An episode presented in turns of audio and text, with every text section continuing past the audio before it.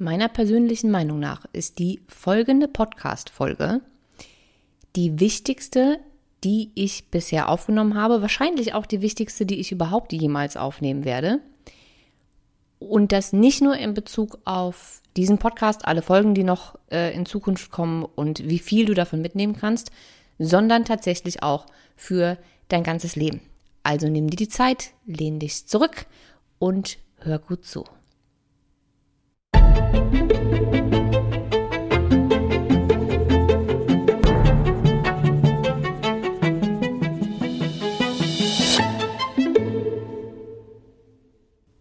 Das war eine epische Ankündigung und sehr wahrscheinlich habe ich die Erwartungshaltung jetzt extrem nach oben geschossen. Aber gut, da müssen wir jetzt beide durch. Mm, es geht heute um ein für mich und wahrscheinlich auch für dich so wichtiges Thema, weil es darüber entscheidet, wie groß dein Wissenshorizont ist, dein Wissenshunger, wie gut du outside the box thinken kannst, sozusagen, ähm, oder ob du in deiner Box bleibst, wie so eine Box überhaupt entsteht. Also kurz gesagt, wir sprechen heute über Glauben versus Wissen und darüber, wann Glauben, Wissen, Meinungen, Überzeugungen einen weiterbringen und helfen und bereichern und wann sie einen einschränken, ob wir überhaupt jemals irgendwas wissen oder ob wir nur glauben, was zu wissen, wann uns das weiterbringt und wann uns das ähm, eigentlich mehr zurückhält. Und Eventuell klingt das jetzt für dich alles noch so ein bisschen kryptisch, aber du wirst sehen, worauf ich am Ende hinaus möchte.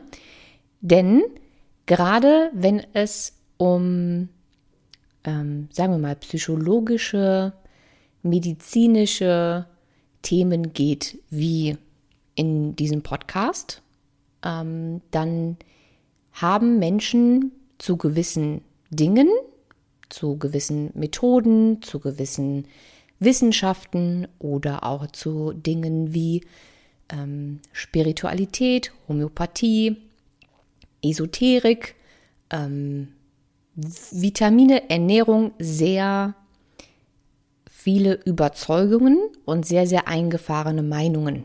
Und ich habe in, ich glaube, der ersten Folge, also der Bedienungsanleitung schon erzählt, dass mir das sehr, sehr, sehr, sehr im Weg stand weil ich vorgefertigte Meinungen zu etwas hatte und Überzeugungen und mir das so den Weg versperrt hat, weil ich so viele Möglichkeiten und beeindruckende Sachen überhaupt nicht sehen konnte, weil sie sowas von außerhalb meines eigenen Universums waren, dass ich so viele Jahre verschwendet habe mit etlichen Sachen, bis ich dann so weit war, mich für gewisse Dinge öffnen zu können. Und in der Retrospektiven ist mir aufgefallen, dass ich so fanatisch an Überzeugungen festgehalten habe, die ich gar nicht richtig nachweisen konnte, mit denen ich selbst noch nie Erfahrung gemacht habe und mich dann danach gefragt habe, wie um alles in der Welt kam ich eigentlich darauf, dass Homöopathie nicht wirkt. Oder dass Heilpraktiker oder Ärzte, die pendeln oder Kinesiologie betreiben, Quacksalber sind. Wie, wie, wie kam ich darauf? weil, also ich hatte es vorher noch nicht ausprobiert. Ich habe keine wissenschaftlichen Studien dazu gelesen, ich habe keine Studien verglichen, ich kannte niemanden, der das gemacht hat, aber ich war der festen Überzeugung, dass ich damit recht habe. Und jeder, der was anderes gesagt hatte, hatte einen Knall in meiner Welt. Das wiederum ist eine sehr, sehr einschränkende Sache und hat mich einfach ähm, jahrelang sehr zurückgehalten. Nur mal so als Beispiel. Das geht für ganz viele andere Themen. Aber wir fangen jetzt von vorne an. Also ganz von vorne. Was ist also der Unterschied zwischen Glauben und Wissen? Wenn wir jetzt mal nach Definition gehen, dann ist Wissen sowas wie Wissenschaft. Also alles, was in irgendeiner Art und Weise wissenschaftlich hm, rational und logisch erklärbar oder nachweisbar ist. Und alles, was wir glauben, ist etwas, was wir eben nicht so nachweisen können. Also da fällt mir zuerst mal ein die Religionen. Ne? Wenn man sehr gläubig ist, dann glaubt man vielleicht an Gott oder an mehrere Götter oder an das Universum, an, ich weiß es nicht. So. Kann man das nachweisen? Nö, kann man nicht. Aber es gibt mehr als genug Menschen, die daran fest glauben und denen dieser Glaube auch unheimliche Kraft gibt. Wissenschaftlich nachweisbar ist das selbstverständlich nicht. So, die Frage ist, ähm, was gibt es außer Wissen und Glauben noch? Also meistens haben ja Menschen, jeder individuell, in ihren eigenen Köpfchen Dinge, die sie glauben wollen oder die sie glauben, Dinge, die sie wissen.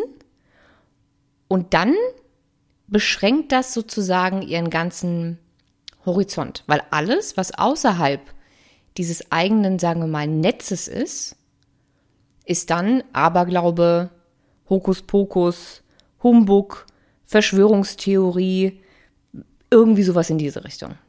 Also unser Horizont beschränkt sich meistens darauf, was wir glauben und was wir wissen oder auch was wir glauben zu wissen. Und alles, was den Rahmen sprengt und für uns irgendwie nicht greifbar und nicht nachvollziehbar ist, wird erstmal irgendwie in irgendeine Ecke gedrängt und mit dem Finger drauf gezeigt. Sehr überspitzt ausgedrückt. Das ist auch normal. Alles, was wir nicht kennen, ist für unser Gehirn schon mal erstmal unsicher und eine Gefahr. Das heißt, wir versuchen immer sofort zu kategorisieren und zu gucken, Freund, Feind, stimmt, stimmt nicht alles gar kein Problem. Die Frage ist nur, woher kommen erstmal unsere eigenen Überzeugungen? Also nehmen wir mal an, Glauben, Wissen, alles, was wir in unserem Leben so bisher gelernt haben, ist in unseren Köpfchen. Wo, wo kommt das her? Und wie nehmen wir die Welt wahr? Du hast bestimmt schon mal davon gehört, dass jeder Mensch komplett individuell seine eigene Wahrnehmung der Wirklichkeit hat. Vielleicht hast du dazu auch schon mal so ein kleines Bildchen gesehen. Da ist dann auf der linken Seite so ein kleines Strichmännchen.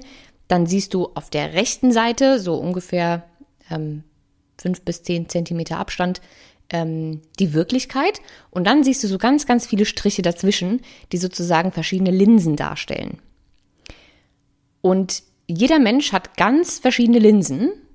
Und die sind meistens entstanden durch Dinge wie Erziehung, eigene Erfahrungen, Erlebnisse, die man so im Leben hatte, ähm, verschiedene Emotionen, die man danach äh, damit verbindet, ähm, Bildung, also Schule, je nachdem zu welcher Schule ich gegangen bin und welche Schulbildung ich hatte und vor allen Dingen auch, was in diesen Lehrbüchern gelehrt wurde.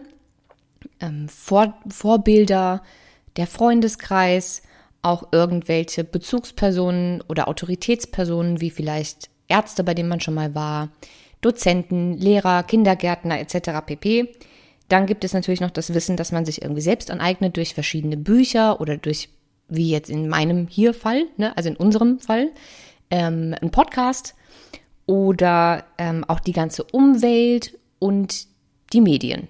Das sind so die Dinge, die mir jetzt auf Anhieb einfallen, ähm, mit denen sich Meinungen, Überzeugungen und Wissen festigt über die Jahre und jeder Mensch dann diese eigenen Linsen bekommt oder sich aneignet, mehr oder weniger freiwillig, mit denen er dann die Welt sieht. Und einfach gewisse Dinge in seinem eigenen ähm, Universum sind oder in seinem eigenen ähm, Spektrum und in seinem eigenen Horizont. Und alles, was zu weit draußen ist, passt da nicht so richtig rein und ist nicht in der gleichen Überzeugung. Soweit, so gut. Da stellt sich dann aber auch immer schon die Frage, woher, also hinterfrage ich, woher ich was habe und ob alles, was ich glaube zu wissen, alles, was ich weiß und auch alles, was ich glaube und denke, also jede meiner einzelnen Meinungen, die ich zu egal was habe, woher habe ich die? Also sind das meine eigenen oder habe ich das überhaupt schon mal hinterfragt? Woher kam die Information? Ich kenne niemanden, aber auch wirklich niemanden, der sich mal so ein Schulbuch angeguckt hat und dann gefragt hat, stimmt das überhaupt alles, was da drin steht? Oder wer, also wer hat das denn geschrieben? Und woher wissen Menschen denn, was vor fünf Millionen Jahren passiert ist? Vor Christus, nach Christus und so weiter und so fort. Stimmt diese ganze Evolutionstheorie wirklich? Stammen wir von Affen ab? Stammen wir nicht von Affen ab? Wer um alles in der Welt hat das gesagt? Und wie ist das nachvollziehbar? Hat sich da schon mal irgendwer mit beschäftigt? Ich glaube nicht. Und manchmal machen wir das eben auch nicht bei Medien, bei Büchern, bei ähm, allem, was wir durch Familie und Freunde mitgegeben bekommen haben. Ähm, es passiert einfach sehr oft, dass man irgendwann eine bestimmte Meinung hat oder eine Überzeugung, einen Glauben und man weiß gar nicht so richtig, wo der her ist, aber er ist halt einfach da. So, bis dahin auch alles noch gar kein Problem. Problem ist es, oder problematisch wird es erst dann, wenn einem diese Dinge ähm, den Weg versperren oder wenn es in Richtung eines gewissen Fanatismus geht. Und da gehen wir gleich drauf ein. Erstmal möchte ich noch eine Sache kurz erklären. Das Hirn lernt ja durch Wiederholungen. Das heißt, wir lernen am schnellsten oder auch am besten auch über Jahre, wenn wir Dinge, wenn uns Dinge bekannt vorkommen und die in unser eigenes Wissensnetz, also von Neuronen sozusagen, äh, reinpassen. So. Ganz einfaches Beispiel. Wenn wir oft genug Werbung geguckt haben, dann können wir sie irgendwann auswendig. Ich weiß nicht, wie viele von euch ähm, zu den Menschen gehören wie ich, die sowohl den Bratmaxe-Song auswendig kennen, als auch ähm, jedes Mal, wenn jemand sagt, Haribo macht Kinder froh, ich weiß, wie der Satz weitergeht. Nicht wahr? Also man weiß solche Dinge irgendwann einfach. Man hat sie aber ja nicht bewusst gelernt. Aber die Wiederholung macht's. So. Und ähm, wenn ich jetzt äh, gewisse Dinge über mein, meine ganzen Lebensjahre hinweg gelernt habe und es kommen neue Informationen dazu, die in dieses Netz reinpassen, also die ähnlich sind oder die ich logisch erklären kann mit meinem schon vorhandenen Netz, dann kann sich das Gehirn das einfach merken, wir verstehen es, wir finden es gut, alles ist in Ordnung. Wenn da jetzt aber Dinge reinkommen, die wir noch nicht so verinnerlicht haben, die wir nicht logisch nachvollziehen können und bei denen wir vielleicht auch nicht so wirklich den Sinn erkennen oder uns noch nicht so richtig dafür öffnen können, dann fliegt das erstmal an diesem Netz vorbei. Und dann muss das Gehirn noch entscheiden, ist das jetzt Freund oder Feind? Also ist diese Info für mich jetzt hilfreich? Kann ich damit was anfangen? Passt die in mein Weltbild oder nicht? Wenn sie nicht in mein Weltbild passt, dann finde ich es wahrscheinlich kacke. Passt in mein Weltbild, finde ich super und kann damit irgendwie arbeiten. Das heißt, alle neuen Denkmuster, alle neuen Gedanken, alle neuen Theorien, alle neuen Methoden, neues Wissen, alles, was neu auf uns einprasselt, kann entweder sowohl als super Tool genutzt werden, also wir können damit arbeiten, wir können uns weiterbilden, es bringt uns vielleicht in unserem Leben voran, wir können unseren Horizont erweitern, wir werden offener, wir lernen etc. pp. Oder es kann uns beschränken. Es kann uns Angst machen, wir können es kacke finden, wir können es erstmal von uns wegschieben. Und was noch viel schlimmer ist, und darauf will ich eigentlich hinaus, es kann irgendwann in so eine ungesunde, fanatische Richtung gehen. Und an der Stelle möchte ich ganz gerne eine meiner Lieblingsfrauen ähm, auf dieser Welt, eine meiner Vorbilder ähm, kurz zitieren. Die gute ähm, Verena F. Birkenbiel hat das Viren des Geistes genannt. In ihrer Theorie vermehren sich Gedanken wie Viren und die können gut sein und die können schlecht sein. Und wenn sie schlecht sind, dann befallen sie uns so sehr, dass wir nicht mehr richtig klar denken können und uns auch für nichts anderes mehr öffnen können als das, was wir in unserer Überzeugung glauben. Das ist was, was ich sehr fanatisch finde und dann wird es eben sehr beschränkend. An dieser Stelle kurz gesagt, ich werde den, ähm, den Vortrag von der guten Frau, den es aktuell zumindest noch auf YouTube gibt, ähm, weiß nicht, wie lange das so bleibt, aber ich werde ihn auf jeden Fall in den Shownotes verlinken. Geht ungefähr zwei Stunden, glaube ich, lohnt sich aber auf jeden Fall. Es geht jetzt also darum, wie erkenne ich, wann mir etwas was bringt, wann erkenne ich oder wie erkenne ich, ob ich in irgendeine Richtung sehr engstirnig, sehr verschlossen, sehr fanatisch werde? Und um es mit Veras Worten zu sagen, infiziert bin von, von irgendwelchen bösen Gedankenviren, also wann mich meine eigenen Überzeugungen sozusagen einschränken. Denn tatsächlich ist es so, dass es nicht nur eine persönliche Einschränkung sein kann irgendwann, sondern dass es irgendwann auch gesellschaftlich zu Problemen kommt. Denn wir sind ja sehr, sehr viele Menschen auf dieser Welt und wenn alle diese ähm, Viren des Geistes in sich tragen und in ihrer eigenen Überzeugung sehr fanatisch werden, anderen gegenüber sehr intolerant sind, dann führt das zu nichts anderem als irgendwann zu einer enormen Spaltung der Gesellschaft. Und ich möchte mal behaupten, dass wir das aktuell in unserer ähm, Krisenzeit gerade sehr, sehr deutlich zu spüren bekommen, was ich genau damit meine. So, also, wir werden gleich eine Checkliste machen. Und zwar habe ich die vorbereitet. Du findest den Download dazu in den Show Notes. Äh, du kannst aber auch die Fragen einfach mitschreiben, wenn du möchtest. Die Checkliste ist ursprünglich auch ähm, von Vera Birkenbiel, beziehungsweise angelehnt an die Checkliste von Vera Birkenbiel. Die hat nämlich auch so eine tolle Checkliste gehabt und mir hat sie enorm viel geholfen über die letzten Jahre, weil auch ich habe mich ständig wieder entdeckt ähm, in doch sehr eingeschränktem Denken teilweise. Aber dazu gleich mehr. Wir werden das jetzt so machen. Ähm, ich gehe jetzt einmal gleich mit dir die Punkte dieser Checkliste durch. Wie gesagt, entweder du lädst es dir runter oder du schreibst gleich mit. Und wenn wir die Fragen einmal durchgegangen sind, dann werde ich dir zwei mh, mm, Gedanken oder Theorien ähm, vorschlagen, also dir erzählen. Und dann guckst du mal, was das mit dir machst, ähm, was das mit dir macht und benutzt dafür die Checkliste. Also, Punkt Nummer eins auf der Checkliste. Ich halte meine Meinung oder Überzeugung für gut, richtig und oder wahr. Nummer zwei. Ich halte meine Meinung oder Überzeugung für moralisch korrekt, anständig oder gesittet. Das heißt so viel wie, wenn Leute anderer Meinung sind als ich, dann ist das unanständig, böse, unmoralisch, sind Unmenschen, also schlechter irgendwie. Nummer drei, neige ich dazu, und an diesem Punkt musst, musst du wirklich ganz, ganz, ganz ehrlich mit dir sein, neige ich dazu, andere Menschen, die eine andere Meinung haben zu dem Thema, zu verurteilen oder schlechter über sie zu denken oder eventuell nicht näher auf sie eingehen zu wollen. Also verurteile ich Menschen dafür, dass sie anders denken in diesem Bereich als ich. Nummer vier ist das Thema, zu dem ich gerade eine Meinung oder Überzeugung habe, ein Tabuthema.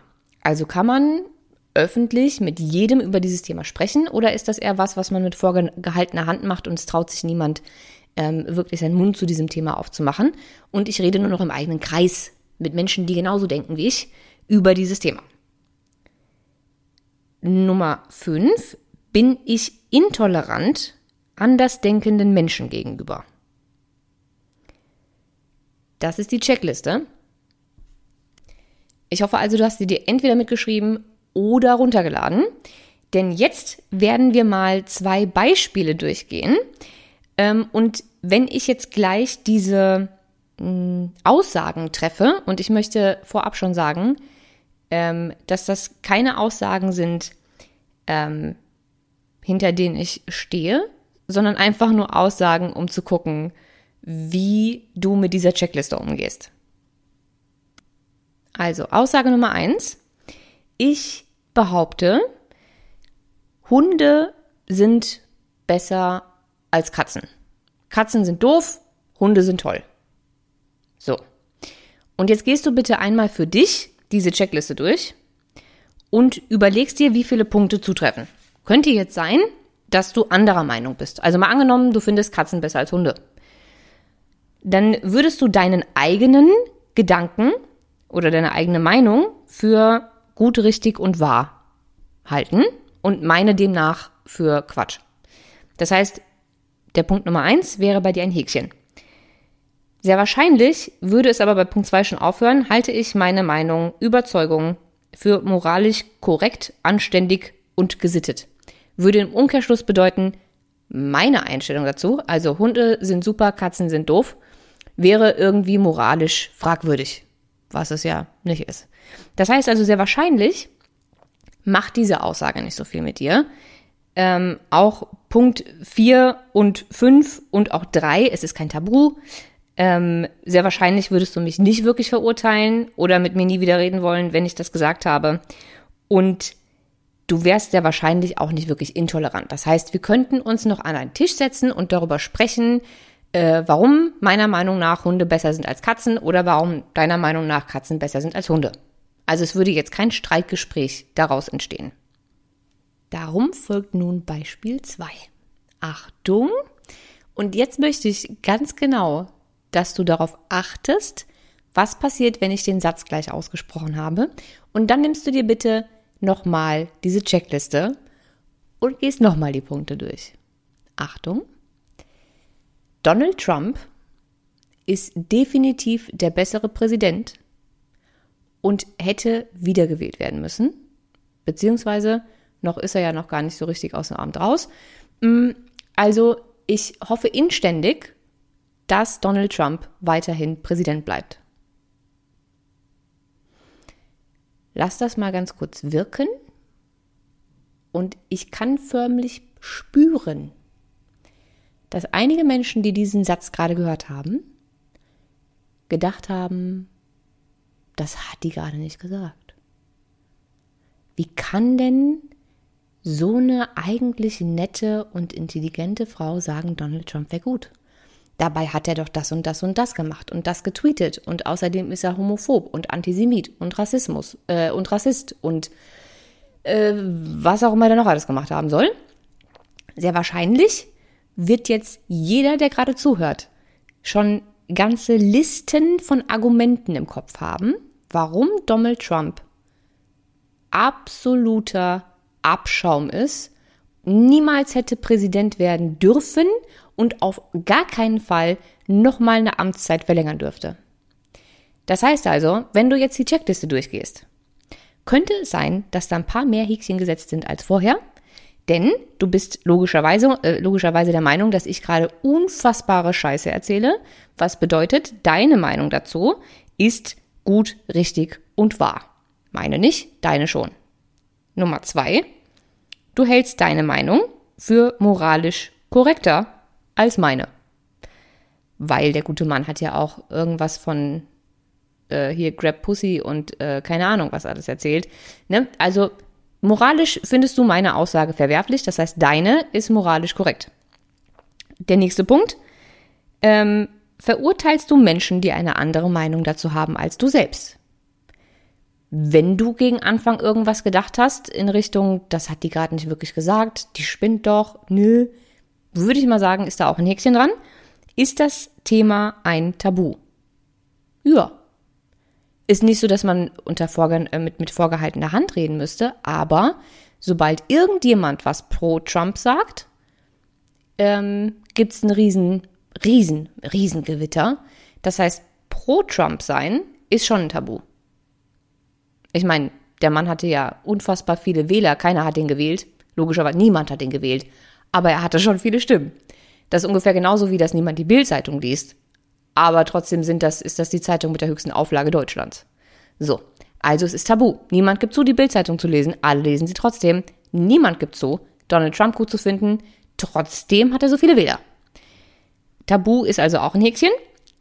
Und ähm, bin ich intolerant, beziehungsweise bist du intolerant, anders denkenden Menschen gegenüber? Also könnten wir zwei uns jetzt hinsetzen, auf ein Gläschen Wein und ohne dass irgendwer genervt wird, aggro wird oder die Fetzen fliegen, wir laut werden ähm, und uns danach nicht mehr lieb haben, könnten wir uns einfach darüber normal unterhalten. Ich wag's zu bezweifeln. So, also an diesem Punkt wären tatsächlich alle Punkte dieser Checkliste mit einem Häkchen versehen. Und genau das ist der Punkt, wo es gefährlich wird. Und jetzt wirst du wahrscheinlich gerade wieder denken, warte mal, was will die jetzt, was, was will die Frau mir jetzt damit sagen? Ich möchte dir damit sagen, dass das ein sehr einengendes, mm, sehr einengende Überzeugungen sind. Ich möchte damit nicht sagen, dass Trump super ist. Ich möchte nur sagen, dass das das Paradebeispiel dafür ist, wie man eine Meinung hat, die man sich wahrscheinlich selbst gar nicht so wirklich bilden konnte. Denn zwar denkt halb Deutschland oder wahrscheinlich ganz Deutschland, Trump ist die größte Sau, die auf der Welt rumläuft und der hätte niemals Präsident werden dürfen. Und auch jeder hat schon irgendwelche Tweets gesehen, Horrorgeschichten gehört, den Kopf geschüttelt oder auch damals erst gar nicht richtig fassen können, dass dieser Mann überhaupt Präsident geworden ist. Das heißt, wir haben uns eine Meinung gebildet, aber wie haben wir uns diese Meinung gebildet?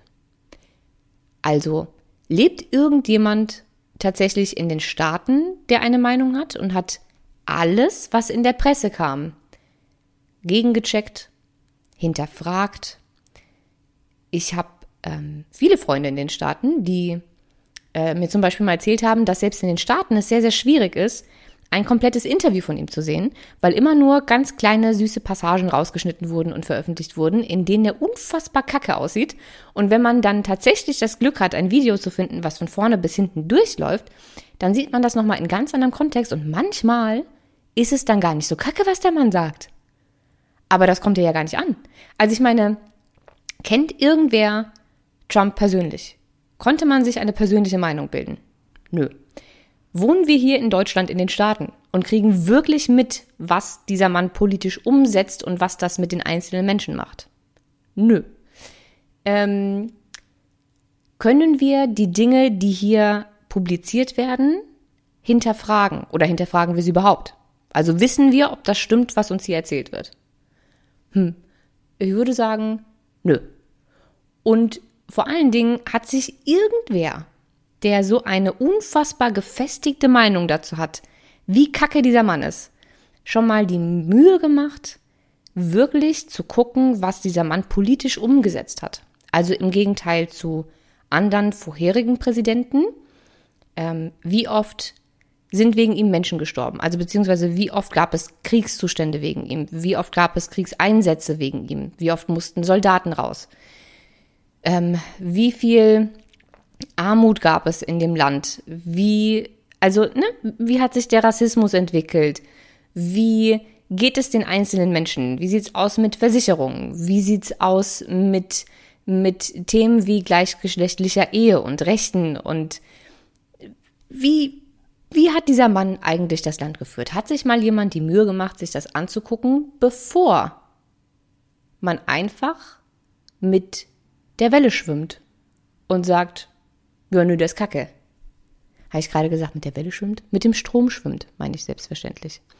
Und auch jetzt, ich möchte immer noch nicht sagen, dass ich Donald Trump gut finde.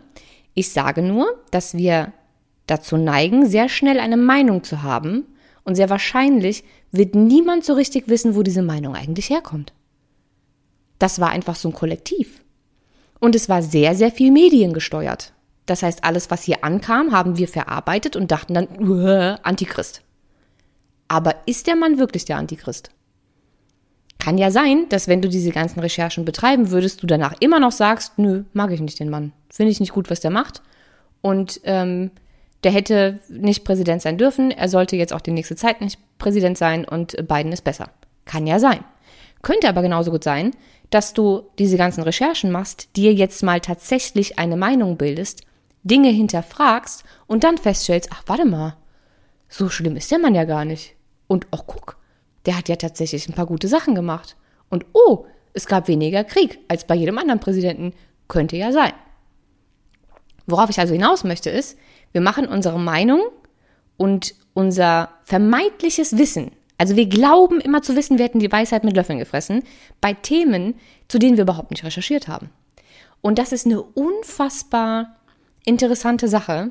Deswegen möchte ich ganz kurz darauf eingehen, wie wie diese, gerade diese kollektiven Überzeugungen ähm, entstehen und wie es auch bei uns selbst entsteht und wo wir einfach aufpassen und hinterfragen dürfen, um nicht einfach mit dem Strom zu schwimmen, sondern uns die Zeit zu nehmen, uns hinzusetzen, um uns mit einem Thema zu beschäftigen und dann zu entscheiden, Unabhängig davon, was mein ganzes Umfeld sagt oder auch die Masse sagt, bin ich der gleichen Meinung oder habe ich vielleicht eine andere? Und da ist es ganz, ganz spannend, dass wir ähm, nicht nur so ganz klassische Sachen äh, natürlich im Hinterkopf haben sollten, wie Erziehung. Das ist immer ähm, eine sehr, sehr prägende Zeit. Ne? Das heißt, selbstverständlich werden gewisse Überzeugungen und auch gewisse Traditionen durch kulturelle Hintergründe weitergegeben, durch die Erziehung, durch unsere Eltern, durch unsere Verwandtschaft, Freunde, Erziehungsberechtigte etc. pp. Heißt also, wenn ich in einem katholischen Haushalt geboren werde, ist die Chance sehr groß, dass ich zumindest erstmal auch Katholikin werde. Ob ich mich dann irgendwann umentscheide, ist natürlich dann, wenn ich erwachsen bin, meine Sache, aber das wird erstmal mitgegeben, dieser Glaube.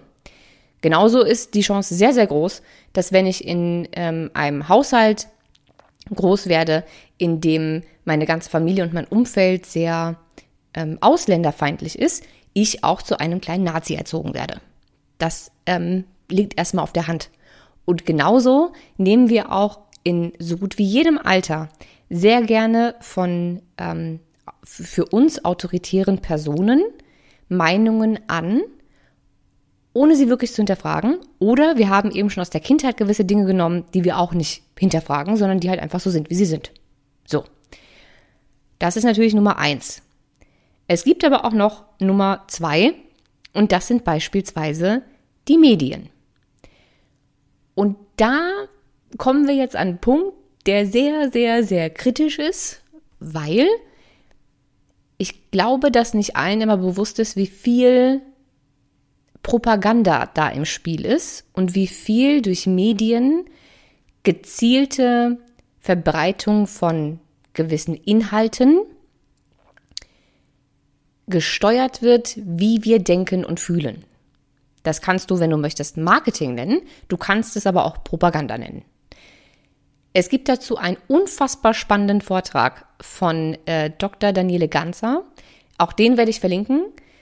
Ähm, zu Propaganda ähm, und wie die Medien unsere Gedanken und Gefühle steuern können. Das ist super interessant, wenn man da mal durchblickt. Ich möchte aber, wenn du keine zwei Stunden Zeit hast, dir diesen Vortrag auch noch anzugucken, mal ganz, ganz kurz ähm, ein paar Dinge teilen, die eventuell wichtig sind um das ein bisschen zu durchblicken. Wir neigen dazu, habe ich ja schon gesagt, Autoritätspersonen immer erstmal zu vertrauen. Das müssen noch nicht mal unbedingt äh, Eltern sein. Das können zum Beispiel auch Ärzte sein. Also wenn du von deinem Arzt irgendwie eine, eine Diagnose bekommen hast ähm, und eine Prognose, dann glaubst du dem erstmal. Heißt also, der Arzt sagt, keine Ahnung, du hast äh, Krebs Krebs, wir müssen dich morgen operieren und danach machen wir Chemo und Bestrahlung und keine Ahnung was, dann glaubst du dem Mann erstmal. Du setzt dich dann nicht hin, nimmst dir eine Woche Zeit zu recherchieren, in den meisten Fällen, ähm, und erstmal Pros und Kontras und Studien zu den verschiedenen äh, Operationsmöglichkeiten und Bestrahlungsmöglichkeiten durchzugehen und zu gucken, wie, wahr ist das denn eigentlich, was der sagt, sondern du glaubst ihm halt einfach, weil es ja der Arzt. So. Das gleiche machen wir auch bei anderen Personen, denen wir irgendwie einen Vertrauensvorschuss geben, weil sie eben Autoritätspersonen sind, wie beispielsweise Politikern. Wenn ein Politiker irgendwas sagt, dann glauben wir das. Wir hinterfragen das sehr selten. Und das ist eine Sache, bei der ich gelernt habe, nur weil jemand theoretisch gesehen eine Autoritätsperson ist, muss ich dieser Person noch lange nicht alles glauben. Denn, oh Wunder, auch Ärzte und Politiker und Lehrer und Dozenten und Eltern können im Zweifelfall lügen. Vielleicht machen sie es absichtlich, weil sie irgendeine, ähm, irgendeinen Grund dafür haben, also irgendwas davon haben wollen, dass du eine bestimmte Sache glaubst. Vielleicht machen sie das auch unabsichtlich. Aber es ist nicht immer alles Gold, was glänzt und es ist auch nicht immer alles wahr. Und dafür möchte ich dir jetzt das ein oder andere Beispiel geben, um das nochmal ein bisschen zu vertiefen und deine Lust, Dinge zu hinterfragen, nochmal zu untermalen. Nehmen wir mal Beispiel Nummer eins: Der Golfkrieg. Es gab mal einen Golfkrieg und während dieses Golfkriegs, beziehungsweise zu Beginn dieses Golfkriegs, gab es etwas, das nennt sich die Brutkastenlüge. Und zwar ist Folgendes passiert. Eine Krankenschwester, die in Kuwait in diesem Krankenhaus gearbeitet hat, hat der Presse unter Tränen erzählt, dass die Soldaten von Saddam Hussein in dieses Krankenhaus einmarschiert sind, die Säuglingsstationen gestürmt haben und die Babys aus ihren Brutkästen genommen und auf den Boden geschmissen haben, wonach natürlich dann diese ganzen Säuglinge gestorben sind. So. Das hat diese Frau unter Tränen berichtet und es ist wochenlang international in der Presse gewesen. Hoch und runter lief der ganze Spaß. Egal in welchem Land, überall hat man das gesehen. Überall war man natürlich sofort unfassbar wütend und erschreckt über diese, über diesen Barbarismus dieser Soldaten ähm, und war unfassbar wütend und, und ja, man kriegt einfach Rachegelüste.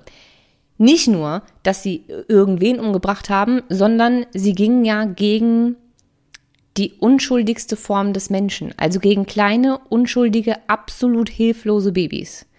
Das macht in uns Menschen unheimlich viel, wenn wir sowas mitbekommen.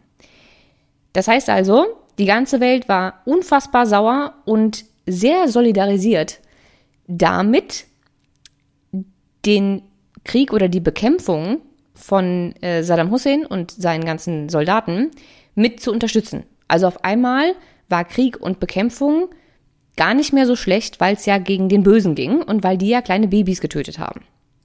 So. Danach kam raus, und ich möchte noch mal ganz kurz betonen, dass diese Geschichte niemand hinterfragt hat. Also es hat bei keiner Pressekonferenz einen Menschen gegeben, der aufgestanden ist und gesagt hat, gute Frau, äh, sagen Sie mal, ähm, wie lange arbeiten Sie eigentlich schon in dem Krankenhaus und ähm, wann ist das passiert? Was haben Sie da genau gesehen? Kann ich mal Ihren Ausweis sehen? Wo haben Sie denn eigentlich studiert? Wo haben Sie Ihre Ausbildung gemacht? Ist das wirklich passiert? Hat kein Mensch gemacht. Weil weinende Krankenschwester, warum sollte die auch lügen? Sehr, sehr emotionale Geschichte. Also man glaubt ja einfach. Ich glaube, wenn irgendwer ernsthaft sich getraut hätte, das vor voll, äh, vor, vor vollem äh, Seminarraum, beziehungsweise vor ähm, voller Versammlung von so einer Pressekonferenz, zu hinterfragen, dann hätte man diesen Menschen wahrscheinlich für völligst bekloppt gehalten und für taktlos und für emotional abgestumpft und kalt, weil der es wagt, diese Frau sowas zu fragen.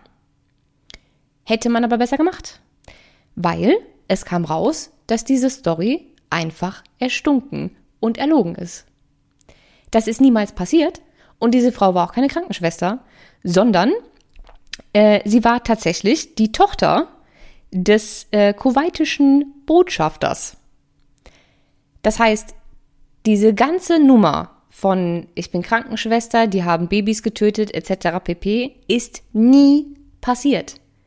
Ausgedacht hat sich das tatsächlich eine Werbeagentur. Und warum? Weil die USA und damals äh, der gute Herr Bush, ich glaube Senior, ähm, der damals noch an äh, der Macht war sozusagen, wollte, wenn ich mich nicht irre, ursprünglich wegen Öl auch bei diesem Golfkrieg mitspielen, musste aber ja irgendeinen Grund finden, warum die ganze Heimat, also die ganzen USA, freiwillig ihre Söhne in den Krieg schicken, nur wegen ein bisschen Öl. Da da keiner Bock drauf hat, hat er sich gedacht, gut, äh, wir brauchen noch irgendwie einen anderen Grund. Also versucht man, den Bösen zu finden. Und den Bösen hat er gefunden, nämlich Saddam Hussein und seine ganzen Anhänger. Was danach passiert ist, ist, dass die USA da mitgespielt hat, ähm, da einmarschiert ist und die kompletten Soldaten von dem guten Saddam abgemetzelt hat.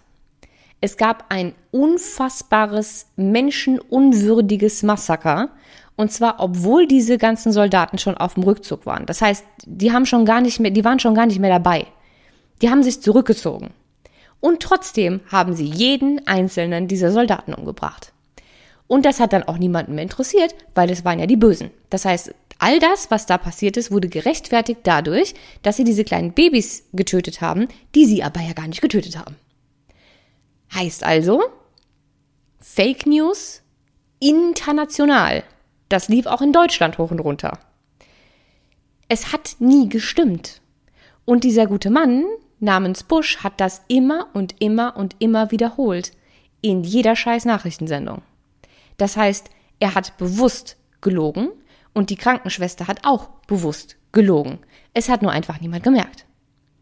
Und es ist nicht das einzige Beispiel, bei dem sowas vorgekommen ist, weil sowas passiert so gut wie jeden Tag. Nur können wir, wenn es live passiert, also in dem Moment, in dem es passiert, nicht immer nachvollziehen, ob das gerade wahr ist oder nicht.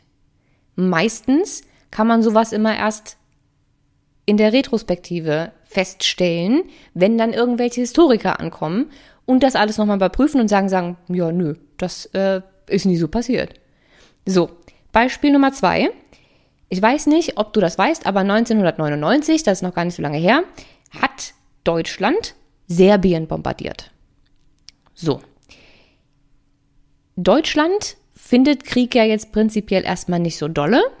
Und äh, ich glaube auch nicht, dass jeder einzelne Bundeswehrsoldat Hurra schreit, wenn es darum geht, irgendwelche anderen Menschen zu bombardieren oder andere Länder zu bombardieren. Also hat man auch hierfür natürlich irgendwie einen legitimen Grund gebraucht, damit sowohl Deutschland sagt, jawohl, sind wir dabei, als auch die Soldaten.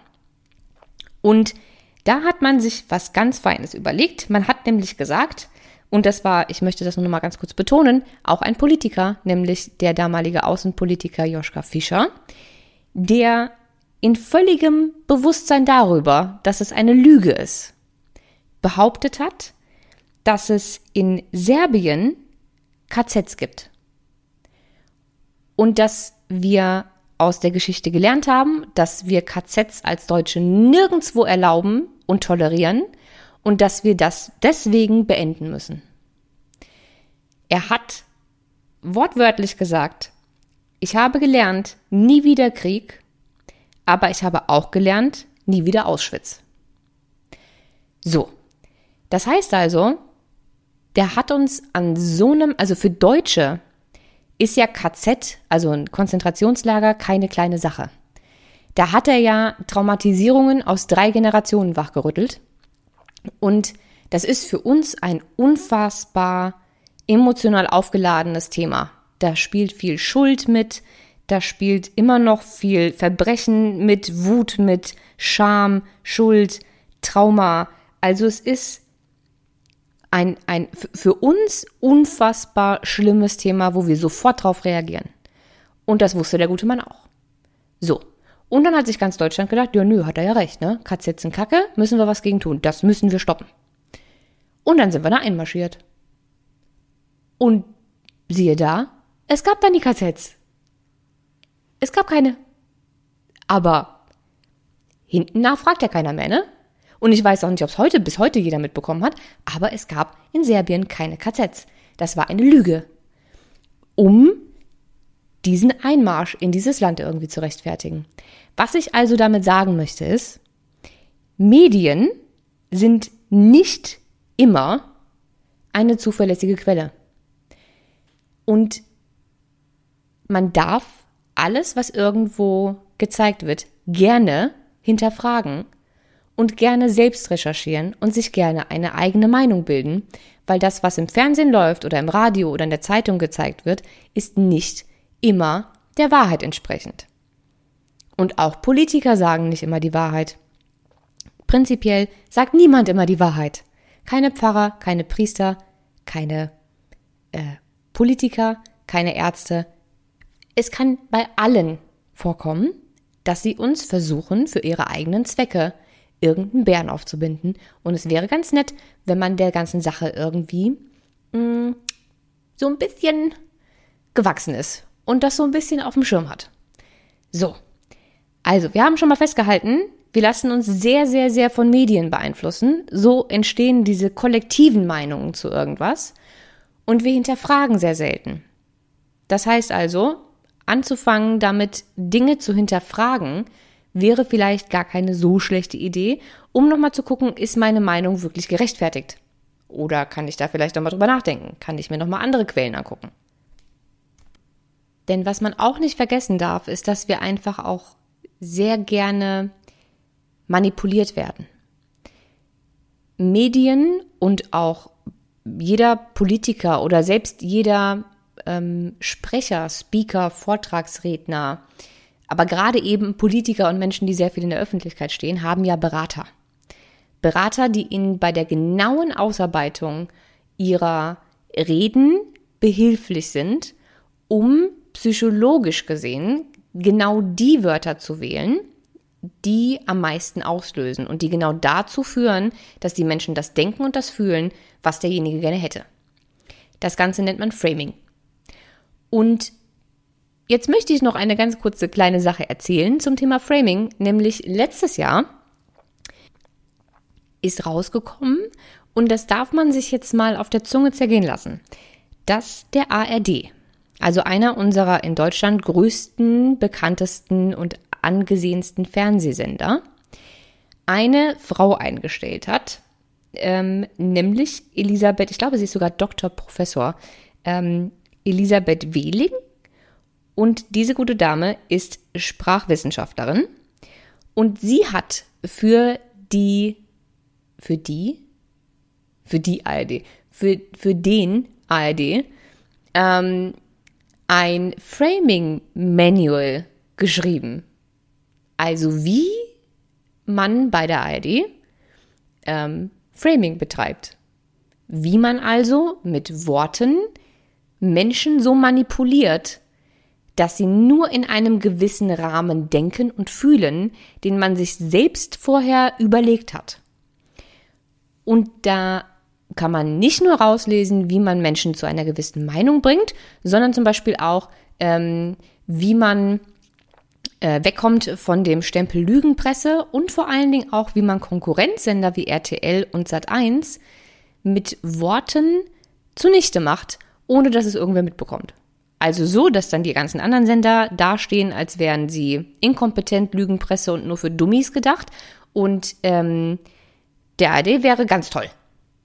So, das war der Plan. Und selbstverständlich hätte dieses Manual nicht rauskommen dürfen, aber irgendwer hat es geleakt. Ich weiß nicht wer.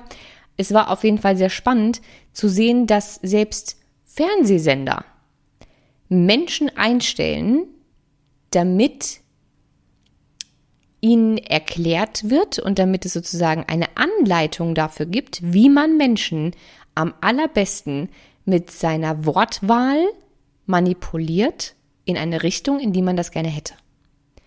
Fand ich eine ganz, ganz, ganz krasse Nummer und ist aber, glaube ich, ganz bildgebend oder ganz ähm, bezeichnend für die Welt, in der wir leben und eventuell auch bezeichnend dafür, wie sehr wir solchen Medien noch blind vertrauen sollten, ohne einfach irgendwie irgendwann mal selbst das Köpfchen einzuschalten.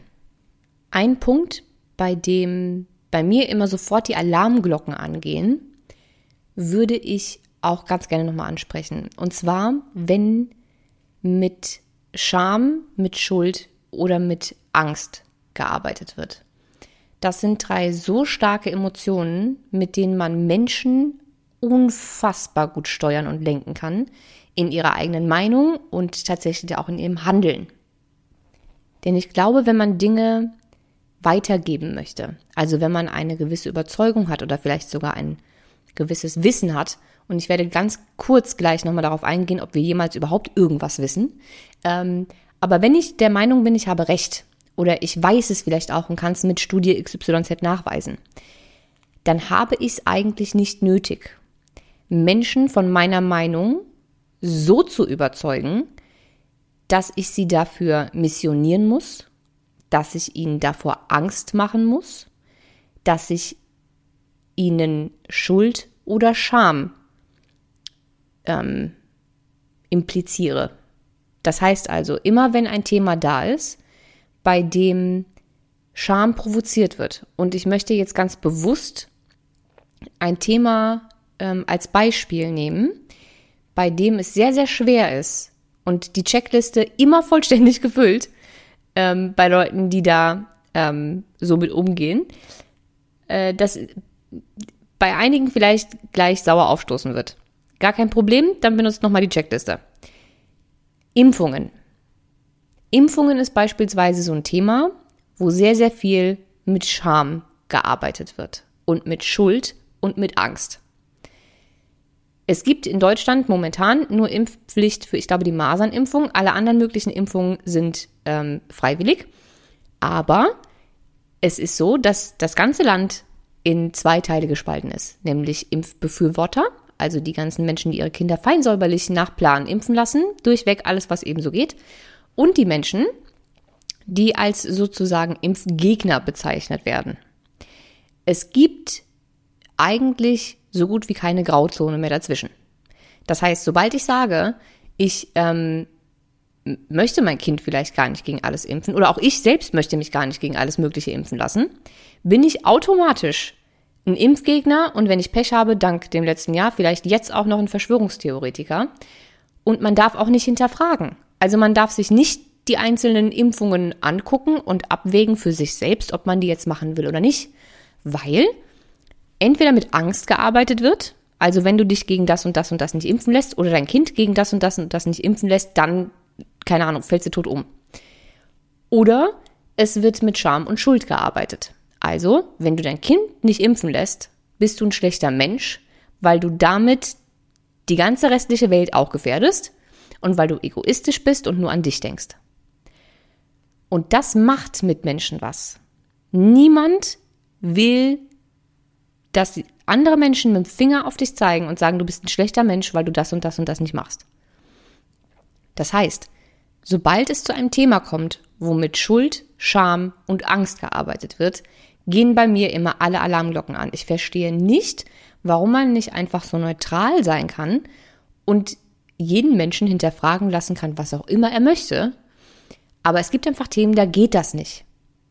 Das ist genauso wie momentan bei der ganzen Corona-Debatte. Es gibt momentan nur noch entweder die Befürworter dieser ganzen ähm, politischen Entscheidungen und allem, was gerade so passiert, von Lockdown über ähm, Impfungen, über alles Mögliche, was eben gerade so los ist.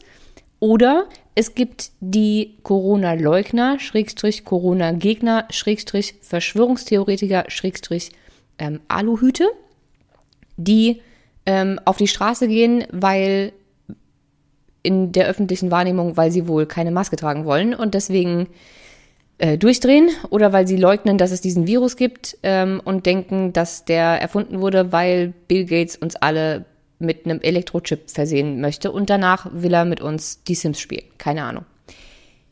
Es gibt in der öffentlichen Wahrnehmung gerade nichts dazwischen und auch hier wird mit Scham, mit Schuld und mit Angst gearbeitet.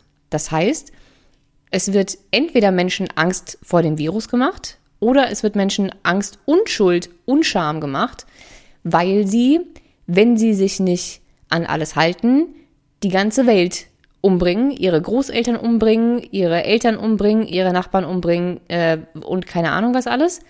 Und wenn man ähm, sich nicht an alles hält, dann ist man ein ganz, ganz, ganz schlechter, egoistischer Mensch und auch noch doof. Und ähm, wenn man diese ganzen Dinge, die gerade passieren, auch nur ansatzweise hinterfragt, dann ist man ähm, seit 2019 ein Verschwörungstheoretiker. Es gibt nichts dazwischen und Menschen, die in diesem Bereich gerade nicht einer Meinung sind, können nur ganz, ganz, ganz schwer miteinander kommunizieren. Das heißt, auch da ist bei beiden Seiten meistens die komplette Checkliste voll. Alles ausgefüllt, überall ein Häkchen dran. Das kann nur Zoff und Spaltung bedeuten, nichts anderes. Und ich möchte jetzt weder sagen, dass die eine Seite recht hat oder dass die andere Seite recht hat. Ich möchte nur sagen, dass solange wir so fanatisch mit unseren Überzeugungen umgehen, wir nur für Spaltung sorgen und es mir nicht in den Kopf geht, warum man sich nicht einfach trotzdem an einen Tisch setzen kann, obwohl man verschiedener Meinung ist. Also es ist momentan alles sehr, sehr schwierig. Deswegen, sobald Themen aufkommen, bei denen Scham, Schuld oder Angst eine Rolle spielen, weiß man eigentlich immer schon, dass man in irgendeine Richtung manipuliert wurde. Ansonsten gibt es dafür keinen Grund. Und bei der aktuellen Thematik ist das bei meiner persönlichen Meinung zumindest auf beiden Seiten so. Denn selbst die Bundeskanzlerin arbeitet mit Scham, Schuld und Angst. Ich habe letztens diese Neujahresansprache gesehen, die sie gehalten hat. Und dann hat sie ernsthaft gesagt, ähm, dass irgendwie Verschwörungstheoretiker äh, schlechte Menschen sind und dass das eine ganz, ganz gefährliche Sache ist. Und auch da wird nicht mehr differenziert geguckt, was denken denn diese Menschen überhaupt. Das ist genauso wie auf einmal, dass alle, die, die ähm, demonstrieren gegangen sind, und ähm, ich kenne durchaus einige, die bei solchen Demonstrationen dabei waren, ähm, dass die auf einmal alle Verschwörungstheoretiker sind, alle daran glauben, dass äh, Bill Gates die Weltherrschaft an sich reißen möchte und alle auch Nazis und Antisemiten sind. Das ist schon eine harte Nummer, wie ich finde, dass man Menschen so unfassbar angeht und in eine Schublade steckt, nur weil sie anderer Meinung sind. Das heißt nicht, dass ich der Meinung bin, dass diese 30.000 Menschen, die da irgendwo lang spaziert sind, ähm, alles wunderbar gute, intelligente Menschen sind, die meine Werte und Ansichten teilen und ich mit jedem einzelnen dieser 30.000 Menschen befreundet sein möchte ähm, oder einen Kaffee trinken gehen würde. Es kann sehr gut sein, dass da einige Rechte dabei waren. Es kann sehr gut sein, dass da einige Antisemiten dabei waren. Es kann sehr gut sein, dass ich bei einigen Menschen ähm, den Grund, weswegen sie auf die Straße gegangen sind, auch nicht nachvollziehen könnte. Vielleicht hat auch irgendwer gedacht, Aliens haben Corona erfunden. Ich weiß es nicht. Das heißt, ich würde das alles nicht teilen und ich bin auch nicht der gleichen Ansicht, aber bei mir fühlt sich die Checkliste nicht, weil ich damit leben kann, dass jemand anders denkt als ich. Es macht mich nicht wütend, es macht mich nicht intolerant und ähm, ich denke deswegen nicht schlechter von diesem anderen Menschen. Und das ist, glaube ich, das, worauf ich hinaus möchte, dass wir alle an einen Punkt kommen sollten, am besten mit Hilfe dieser Checkliste, wo wir uns selbst nochmal hinterfragen. Also wieso ähm, fülle ich diese Checkliste komplett aus? Was macht mich daran so wütend? Ähm, woher kommt diese Überzeugung? Weiß ich das wirklich sicher oder habe ich einfach blind irgendwem vertraut? Oder wurde mir vielleicht Angst gemacht? Oder habe ich bei irgendwas eine gewisse Scham oder Schuld empfunden? Wenn ich denke, ähm, keine Ahnung, es gibt, ich habe so viele Nachrichten bekommen von Leuten, die sich getraut, äh, die, die mir gesagt haben, sie trauen sich nicht über Thema XY zu sprechen, weil sie sonst so fertig gemacht werden. Da ist natürlich viel Scham und Schuld und dann möchte man darüber nicht mehr sprechen und dann ändert man auch seine Meinung. Das heißt, jedes Mal, wenn mit diesen emotionalen Waffen, wie ich finde, ähm, gearbeitet wird, würde ich nochmal hinterfragen und überlegen, ob das so unbedingt sein muss. Ähm, und jetzt noch zu guter Letzt das letzte ähm, kleine bisschen, was ich, das ist fast schon philosophisch, finde ich jetzt. Ich habe mir ähm, in Vorbereitung auf diese Folge mal überlegt, ob man irgendwas tatsächlich wissen kann. Oder ob wir alle, inklusive Wissenschaft, immer nur glauben zu wissen. Und folgende Gedankengänge dazu, die ich ähm, dir jetzt nochmal mit auf den Weg geben möchte, bevor ich dich entlasse, inklusive der Checkliste zum Download. Und äh, ich habe auch noch für den Fall, dass deine Checkliste vollständig ausgefüllt ist mit Häkchen öfter, ähm, habe ich auch noch ein paar Fragen, die du dir stellen kannst, ähm, um eventuell aufzuarbeiten, warum, wieso und weshalb diese Häkchen da alle ausgefüllt sind. Ähm, also auf jeden Fall habe ich mir überlegt, kann man denn überhaupt irgendwann irgendwas wirklich wissen?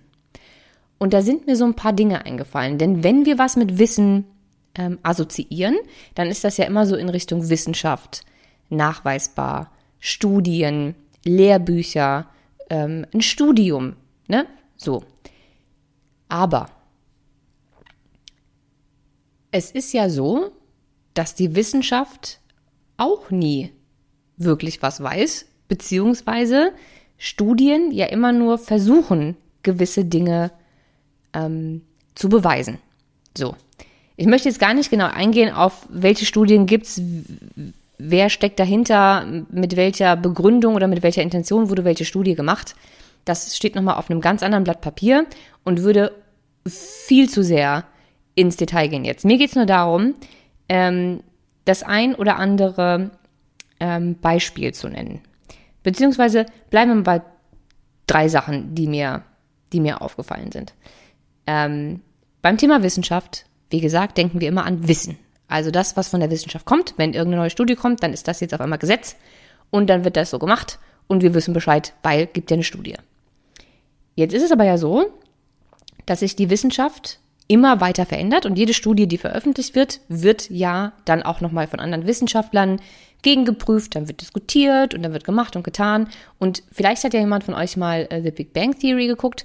Da war ja der liebe, ich glaube, Leonard Experimentalphysiker. Das heißt, sein einziger Job war es, ähm, sich Studien und äh, Letters von irgendwelchen anderen Wissenschaftlern anzugucken und Theorien, die es gibt, anzuzweifeln und nachzuprüfen, um sie entweder zu belegen oder zu widerlegen. Und manchmal dauert sowas auch 30, 40, 50, 60, 70, 80, 90 Jahre, bis dann irgendwann rauskommt, ach, warte mal, das stimmt ja gar nicht, was die da gedacht haben. Und bis dahin haben wir das aber alle geschluckt. Wie beispielsweise ähm, mein Lieblingsbeispiel, das äh, Human Genome Project. Weiß nicht, ob dir das was sagt, aber es war ein sehr lang andauerndes internationales Projekt, wo internationale Wissenschaftler versucht haben, das menschliche Genom zu entschlüsseln.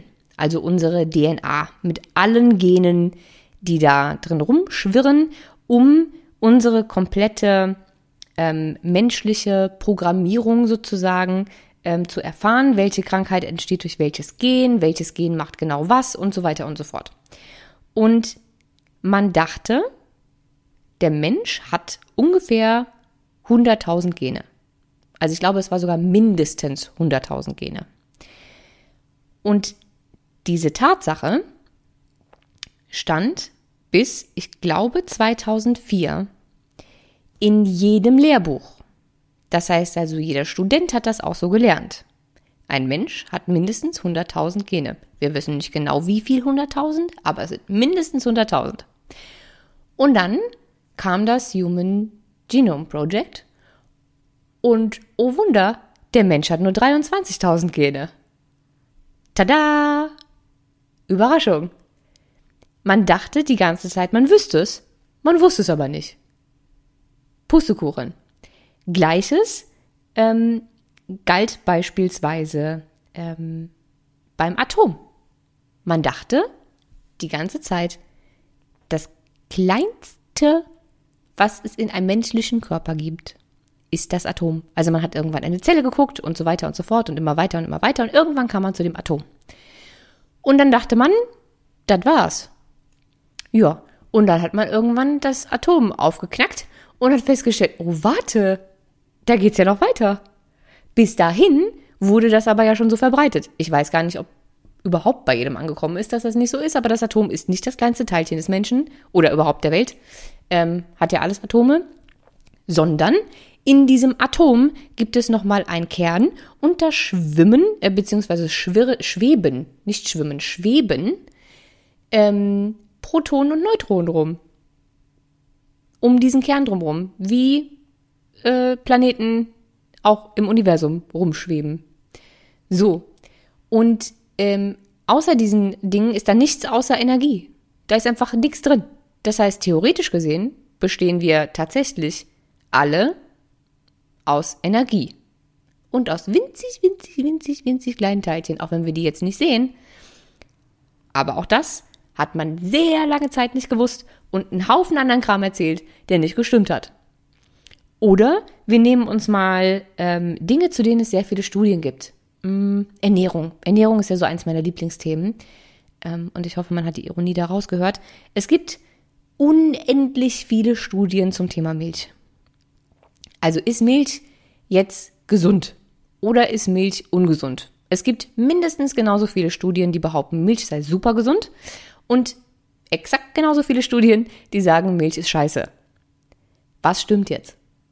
Es gibt ja zu beidem Studien. Das heißt, beides wurde nachgewiesen. Milch ist also gleichzeitig gesund und ungesund. Was ich damit sagen möchte ist, sind wir jemals in der Lage, irgendwas wirklich zu 100 Prozent zu wissen? Und wenn nein, warum glauben wir dann andauernd, wir hätten die Weisheit mit Löffeln gefressen? Und ich glaube, mit diesem Gedanken möchte ich diese Folge dann auch langsam beenden. Du kannst dir sehr, sehr gerne diese Frage selbst beantworten. Also glaubst du ernsthaft, und das ist jetzt keine sarkastische ähm, Frage, glaubst du, man kann wirklich irgendwas zu 100% wissen? Und wenn nein, ist es dann angebracht, mit manchen unserer Überzeugungen so fanatisch und, und ähm, so blind und ähm, engstirnig umzugehen, dass wir immer in unserem kleinen Universum bleiben wollen? Oder können wir vielleicht akzeptieren, dass es auch noch andere Möglichkeiten gibt? Wir müssen sie nicht unbedingt gut finden, wir müssen sie auch nicht glauben. Aber vielleicht kriegen wir es ja hin, dass wir diese Checkliste irgendwann nicht mehr komplett ausfüllen bei manchen Themen, sondern uns einfach für die Meinung öffnen können oder für die Tatsache öffnen können, dass es okay ist, dass andere Menschen andere Meinungen haben und dass wir gar nicht alles immer so sicher wissen können, wie wir denken, dass wir es wissen. Weil vielleicht können wir uns dann diesem ganzen riesengroßen Spektrum an Wissen, an Möglichkeiten, an Kulturen, an Meinungen, an Methoden ähm, öffnen und unseren Horizont einfach erweitern. Und vielleicht lernen wir dabei ja auch Dinge, die uns im Leben unheimlich weiterbringen. Vielleicht auch nicht, aber wenigstens hast du dann vorher die Augen nicht davor verschlossen. Ja. So, ich hoffe, dass dir diese doch sehr lange Podcast-Folge ein äh, klitzeklitzekleines bisschen ähm, die Augen geöffnet hat, was Glauben und Wissen betrifft und dich vielleicht ein bisschen geöffnet hat für Themen, bei denen du jetzt vielleicht noch die ganze Zeit gedacht hast, nee, da gibt es nur die eine Meinung und das ist meine Meinung und alle anderen sind doof. Ähm, vielleicht gibt es noch ganz viele andere Dinge, die du noch gar nicht kennst und für du dich für du. Also nach einer Stunde ist dann jetzt auch langsam gut, ne? Da verknotet sich meine Zunge. Für die du dich dann jetzt öffnen kannst. Es würde mich auf jeden Fall sehr freuen und ich hätte mich, und deswegen gibt es auch diese Folge, sehr, sehr gefreut, wenn mir das alles vor sehr, sehr vielen Jahren schon so bewusst gewesen wäre weil meine Checkliste war in sehr vielen Bereichen immer komplett ausgefüllt und mit mir konnte man über sehr, sehr viele Dinge nicht reden und nicht diskutieren, weil ich sehr oft dachte, ich habe die Meinung mit, äh, die Meinung, die Weisheit mit Löffeln gefressen. Ähm, und ich auch sehr viele Menschen versucht habe, in gewisse Richtungen zu bringen oder zu bekehren oder mit Menschen keine Zeit mehr verbringen wollte oder ähm, bei, bei anderen äh, Menschen, Therapeuten, Heilpraktikern, Ärzten, wie auch immer, ähm, erst gar keine Termine machen wollte oder deren Meinung nicht hören wollte, weil ich einfach dachte, ich weiß es besser. Und es ist einfach ähm, kein, kein schöner Ort, von da aus zu handeln. Es ist unheimlich befreiend, wenn man es hinbekommt, so in seiner Mitte zu sein, dass man alles andere an, an Meinungen und Möglichkeiten akzeptieren kann. Und ja, mit diesem Satz beende ich jetzt diese Podcast-Folge. Ich bin sehr, sehr gespannt auf deine Meinung. Du darfst mir sehr, sehr, sehr, sehr, sehr gerne ähm, auf Instagram eine Nachricht schreiben. Mein Profil ist äh, in den Shownotes verlinkt und selbstverständlich findest du auch die ähm, Worksheets zu dieser Folge in den Shownotes. So, das war's für heute. Ich bin sehr stolz auf dich, dass du so lange durchgehalten hast und wir hören uns morgen in alter Frische wieder.